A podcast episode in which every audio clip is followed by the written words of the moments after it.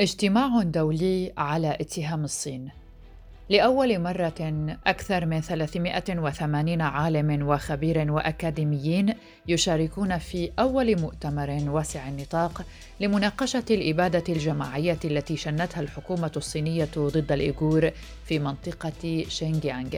أهلا بكم وهذا موضوع حلقة اليوم من بودكاست في 20 دقيقة معكم براء صليبي.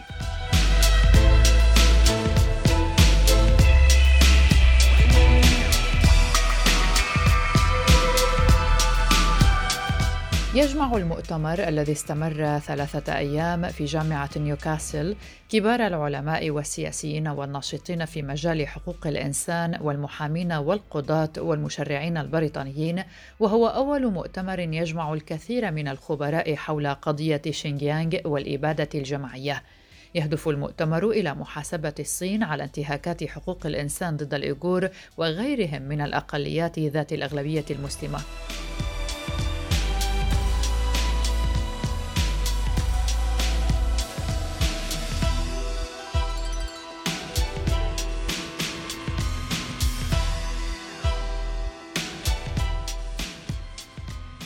أخبار الآن استضافت في لقاء حصري السيد عظيم إبراهيم وهو مدير المبادرات الخاصة في معهد نيو لاينز للاستراتيجيات والسياسة في واشنطن ورئيس مجلس مجموعة علماء الإيغور. وفي سؤاله عن سياق المؤتمر الذي تنظمه جامعة نيوكاسل في إنجلترا أجاب السيد عظيم. نحن في مؤتمر يدوم ثلاثة أيام. تنظمه جامعة نيوكاسل للحديث عن الأزمة في شيانغ جيانغ والاضطهاد الذي يتعرض له شعب الإيغور والذي يعتبر أحد أشكال الإبادة الجماعية. قام بحضور هذا المؤتمر أكثر من 380 عالم وخبير وأكاديمي. أيضا صناع السياسة ومحامين وأعضاء برلمان لمناقشة هذه الأزمة. والخلاصة التي توصل إليها الأغلبية أن المعاملة التي يحظى بها الإيغور هي إبادة جماعية. وهي في سياق المادة الواجبة من اتفاقية الإبادة الجماعية لعام 1948 وعن شهادات ممارسات القمع من قبل الصين ضد مسلمي الإيغور قال عظيم إبراهيم رئيس مجلس مجموعة علماء الإيغور. Yeah, so we heard lots of evidence in terms of why this constitutes a genocide. لدينا عدة أدلة على أن هذه الممارسات تعتبر إبادة جماعية وأبرزها والدليل الأكثر إقناعا والذي صادفناه أننا وجدنا أن الصين منخرطة في سياسة غير متوازنة للغاية تتمثل في قمع الإيغور وهم يقومون بذلك من خلال التعقيم القسري للفتيات الإيغوريات في سن الزواج لضمان عدم إنجابهن المزيد من الأطفال وحتى عدم إنجاب الأطفال بتاتا. This will decline, this will ensure that the Uyghur population declines وهذه سياستهم لضمان انخفاض التعداد السكاني للإيغور وحتى إبادتهم نهائيا. ولقد شاهدنا ببساطة كل هذه الدلائل على أرض الواقع. فالصين تسعى جاهدة لإبادة شعب الإيغور نهائيا. من خلال منعهم من حقهم الطبيعي في الإنجاب كما شهدنا دلائل على إجبار الإيغوريات على الزواج من صينيين وذلك حتى تندثر الهوية الإيغورية. وضمان أجيال جديدة لا تحمل هوية الإيغور بالكامل بل يكونون جزءا من الصين.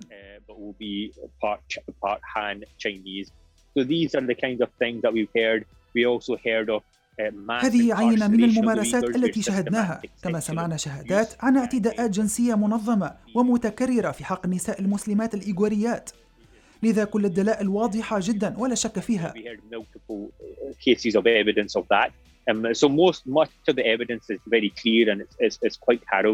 وعن قدرة المؤتمر على إحداث تغيير في سياسات الصين بحق الإيغور أجاب السيد عظيم.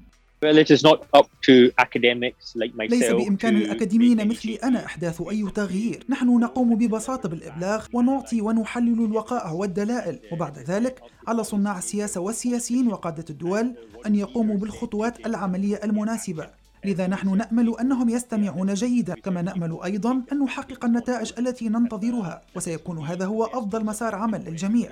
وخلافا لذلك نحن نؤمن أن اتفاقية الإبادة الجماعية ليست معتمدة بالشكل المطلوب خاصة وأن السياسيين غير ملتزمين بها. وفي سؤاله عن الخطوة المقبلة التي سيتخذها المجتمع الدولي تجاه الصين أجاب الخطوة القادمة سوف تكون من خلال التعويض واتخاذ الإجراء المناسب بموجب اتفاقية الإبادة الجماعية لعام 1948 جميع الدول لديها واجب يجب أن يتوصلوا إلى تصورهم الخاص باستخدام قوانينهم الخاصة وللقيام بذلك وبمجرد أن يتوصلوا إلى هذا القرار والذي أعتقد أنه سيكون بالإجماع والأمر متروك لهم لاتخاذ الإجراء المناسب وهذا يعني قطع الروابط التجارية مع الصين. وفي نفس الوقت التجارة الإلكترونية والسلع التي يتم تصديرها من شيانغجيان على سبيل المثال السلع القطنية والملابس وقطع تلك الروابط التجارية وفي نفس الوقت تسليط العقاب على كل المسؤولين على الإبادة الجماعية التي تعرض لها الإيغور خاصة الحزب الشيوعي الصيني العقل المدبر لهذه الإبادة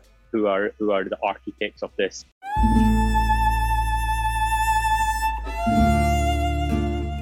جرائم الصين الممنهجة ضد أقلية الإيغور المسلمة لا تتوقف والممارسات تتجاوز انتهاكات حقوق الإنسان وبحسب منظمة الأمم المتحدة يكثر استخدام الاختفاء القسري كأسلوب استراتيجي لبث الرعب داخل المجتمع. فالشعور بغياب الأمن الذي يتولد عن هذه الممارسة لا يقتصر على أقارب المختفي بل كذلك يصيب مجموعاتهم السكانية المحلية ومجتمعهم ككل. الناشط الإيغوري عبد الولي أيوب تحدث أيضا عن مؤتمر جامعة نيوكاسل لأخبار الآن. Enforced disappearance uh, mass happened in uh, 2017 and uh, it continuously happening and uh, especially first uh, uh, three years. حدث الاختفاء الجماعي الأول في عام 2017 وتحدث هذه الاختفاءات بشكل مستمر وخاصة في السنوات الثلاث بين عامي 2017 و 2020 حيث تم القبض على أكثر من مليون وثمانمائة ألف شخص في شينغيانغ. هؤلاء الأشخاص الذين تم اعتقال معظمهم تتراوح أعمارهم ما بين العشرين عاما والستين. القبض على هؤلاء الناس تسبب في وجود العديد من الأطفال الأيتام وكذلك المدارس الداخلية التي أقيمت في الصين أو المعسكرات الداخلية للأطفال كان نتاجها أكثر من 900 ألف طفل من الإيغور في هذه المدارس بدون والديهم. And we have uh, more than 900,000 Uyghur kids are now in uh, boarding school and without their parents. لقد أصبح الاختفاء القسري مشكلة عالمية ولم يعد حكرا على منطقة بعينها في العالم.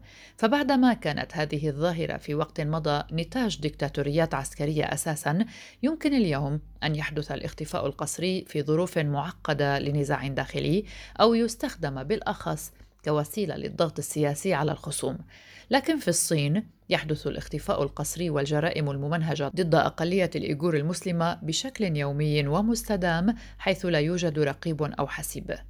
And another uh, tragedy happened to Uyghur society that uh, because of those uh, like age group from 20 to 60 got arrested. And senior citizen, old Uyghurs at home, nobody وحدثت مأساة أخرى لمجتمع الإيغور. إنه بسبب هذه الفئة العمرية من 20 إلى 60 عاما الذين تم القبض عليهم بقي كبار السن في المنزل لا يمكن لأحد أن يعتني بهم. والمشكلة الثالثة هي أن هؤلاء الأطفال الصغار بقوا في الخارج دون أن يعتني بهم أحد We found it from uh, Karkash nest. And uh, so Uyghur society collapsed and the Uyghur uh, family collapsed and uh, Uyghur individuals uh, experiencing uh, the psychological uh, trauma because of this.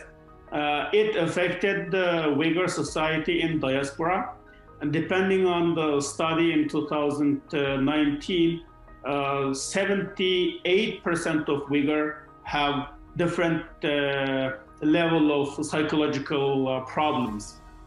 So um, this uh, mass arrest and uh, enforced disappearance um, affected the Uyghur society very heavily, and uh, it's a vital issue for uh, every individual in the world and every individual in uh, Uyghur homeland.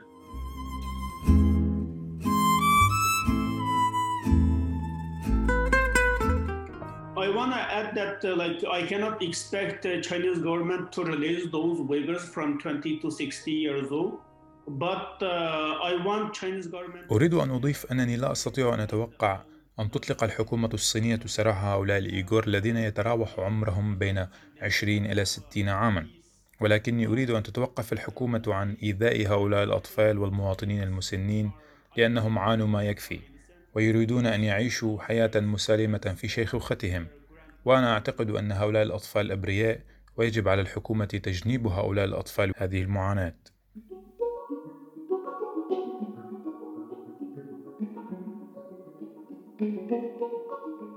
دعت محكمة الإيغور في لندن إلى حملة تبرعات لمواصلة تحقيقاتها في انتهاكات ترتكب بحق مسلمي الإيغور في معسكرات الاعتقال في إقليم شينجيانغ وقالت المحكمة في بيان تم جمع حتى الآن 222950 جنيها استرلينيا وأنفق منها 209956 جنيها استرلينيا.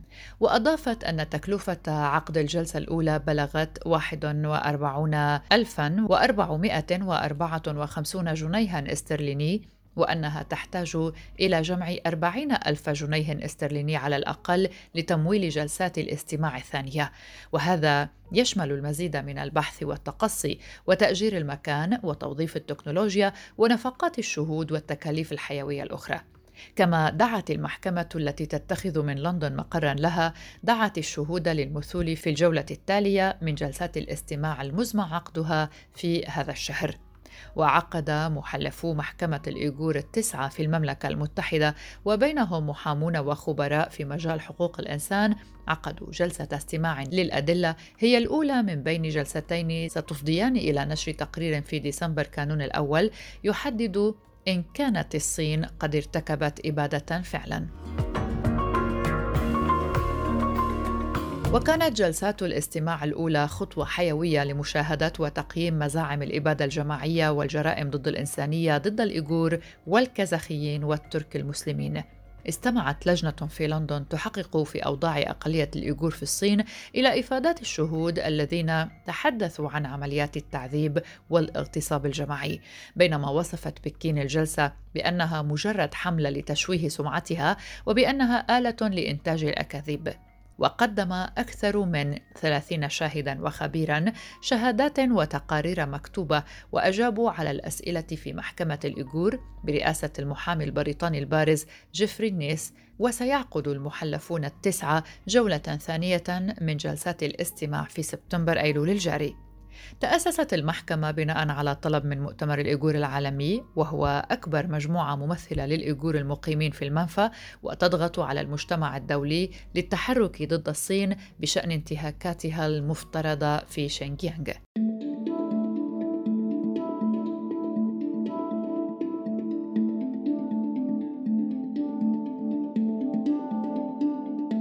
هل سيؤثر عقد مؤتمر ومحكمة على سلوك الصين؟ جولي ميلساب مديرة الشؤون العامة والمناصرة لدى جمعية الحملات للإيغور تحدثت لأخبار الآن عن مدى تأثير المؤتمر والمحادثات وجلسات الاستماع في سلوك الصين الإجرامي ضد أقلية الإيغور وقالت I think it is going to create a lot of further momentum around the issue, particularly in the UK. And a big reason for that is they're bringing together some of the biggest voices uh, scholars and politicians in the UK that have been focused on these issues. So bringing those تقول جولي ميلساب أعتقد أن هذا الأمر سيخلق العديد من الأمور في هذه المسألة لا سيما في المملكة المتحدة والسبب الرئيسي هو أنهم جمعوا العديد من الباحثين والسياسيين في المملكة المتحدة الذين سلطوا الضوء على هذه المسألة إذا جمع كل وجهات النظر هذه معا سيمكن من تحديد الأولويات المحتملة، الأمر الذي سيخلق زخما دوليا. من وجهة نظري أعتقد بأن الأمر الذي بدأ بالحدوث والذي يجب أن يستمر هو إكمال بناء مقاربة للتحالف، لأن هذه المسألة لا تتعلق بالولايات المتحدة فقط والتي تمتلك قيادة قوية في هذا الأمر، لكننا نحتاج إلى المجتمع الدولي بأكمله لمواجهة الصين.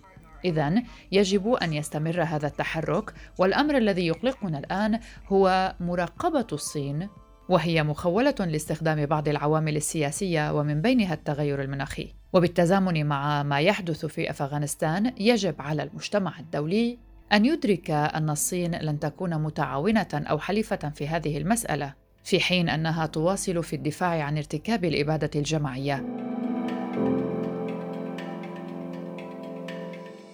وحول احتمال اتخاذ أي خطوات قانونية ضد الصين من خلال هذا المؤتمر أضافت السيدة جولي I think that there may be potential avenues in the future. Right now, a lot of that is highly symbolic. I think there were some interesting points raised in the conference about potential. One of those even. أعتقد بأن ثمة سبل محتملة في المستقبل والكثير من بينها رمزية. أعتقد بأن بعض النقاط المثيرة للاهتمام في المؤتمر حول الإمكانيات ومن بينها القدرة على رفع دعوى ضد المملكة المتحدة، بما في ذلك بريطانيا بريطانيا لعدم منع حدوث الإبادة الجماعية لأن المملكة المتحدة لديها التزامات لمنعها.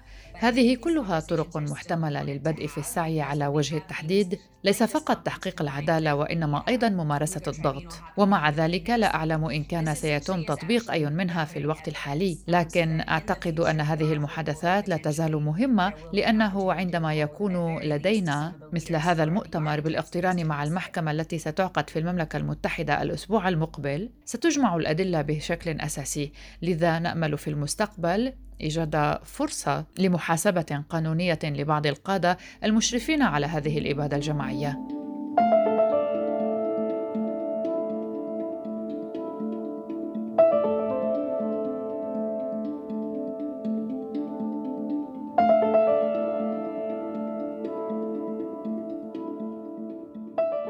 وعن أهمية وجود شهادات لضحايا القمع الصيني. I think just that I would encourage anyone watching to acquaint yourselves with these testimonies. What they have to say is jarring and it's particularly jarring because this is أعتقد أنني سأشجع أي شخص للوقوف عند هذه الشهادات. ما يجب أن يقولوه هو أن هذا الأمر مزعج، إنه أمر مزعج بشكل خاص لأنه يكرر التاريخ بشكل أساسي، فالكثير مما يشهدون به موحد للغاية. وثمة قصص متشابهة تظهر بطرق معينة تم فيها استغلال الناس جسديا وعقليا وجنسيا فيما يتعلق بعدم الإنسانية التي تحدث فإن هذا هو الأكثر إثارة للقلق ويجب أن يحرك المجتمع الدولي. ليس فقط الواقع الذي يقوله شعب الإيغور، لكن أيضا الطريقة التي تنظر بها السلطات الصينية إلى الأشخاص المستضعفين بشكل عام. هناك دروس لنا جميعا لا سيما البلدان التي قد تكون في مبادرة الصين وما سيكون عليه مستقبلها إذا لم يتم إيقاف هذه الإبادة الجماعية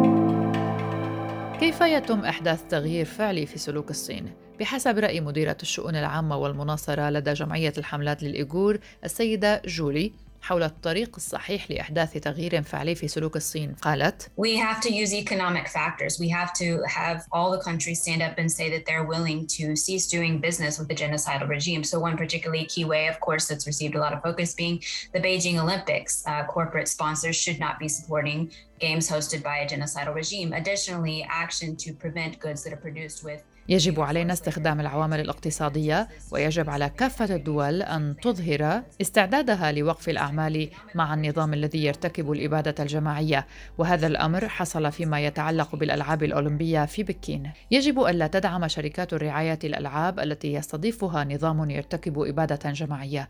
بالإضافة إلى ذلك يجب وقف الإجراءات التي تمنع الإيغور من دخول بلدان مختلفة. هذا أمر يجب أن تختبره كل دولة لأن هذا النوع من العمالة الاقتصادية هو الشيء الوحيد الذي من شأنه الضغط على الحكومة الصينية لتغيير سلوكها. وللتذكير الإيغور هم جماعة أقلية إثنية من المسلمين. تعيش في منطقة شينجيانغ شمال غرب الصين وتقدر أعدادهم في تلك المنطقة بأحد عشر مليون نسمة أي ما يعادل نصف العدد الإجمالي لسكان الإقليم. ويقيم المسلمون الإيغور في هذه المنطقة منذ مئات السنين ويتحدثون بلغة قريبة من اللغة التركية. ويعتقد أن أسلافهم كانوا قد جاءوا من موطن سابق للأتراك يقع في الجزء الشمالي من آسيا الوسطى ولا يعترف بعض الإيغور بأن إقليم شينجيانغ المتمتع على المستوى الرسمي بحكم ذاتي هو جزء من الصين ويستندون بذلك إلى دليل يقول إن أسلافهم عاشوا في المنطقة قبل أن تبسط سلالة هان وتانغ الصينيتان هيمنتهما عليها. هذه كانت حلقة من بودكاست في عشرين دقيقة. أشكر زميلتي وصديقتي يالا فهد على المشاركة في الإعداد. كنت معكم براء صليبي شكرا لكم لطيب الاستماع. نلتقي في حلقات مقبلة. إلى اللقاء.